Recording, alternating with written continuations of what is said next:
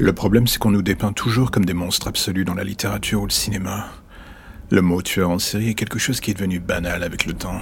Moi, quand je relis les exploits de mes mentors, ou on va dire des sources d'inspiration, pour être honnête, je n'y vois jamais des monstres, peut-être au mieux des incompris. L'absence d'empathie chez nous a toujours été le cœur du problème.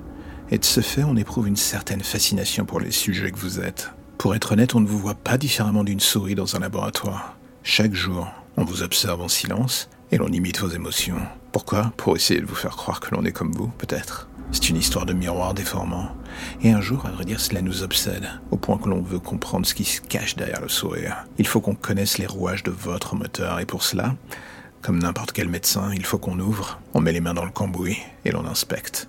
Alors oui, pour un médecin ou un garagiste, ça reste dans le cadre de la loi.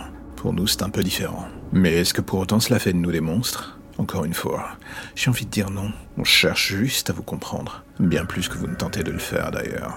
Oui, beaucoup d'entre nous ne passent jamais le test final, celui de réussir à jamais à se fondre dans la foule.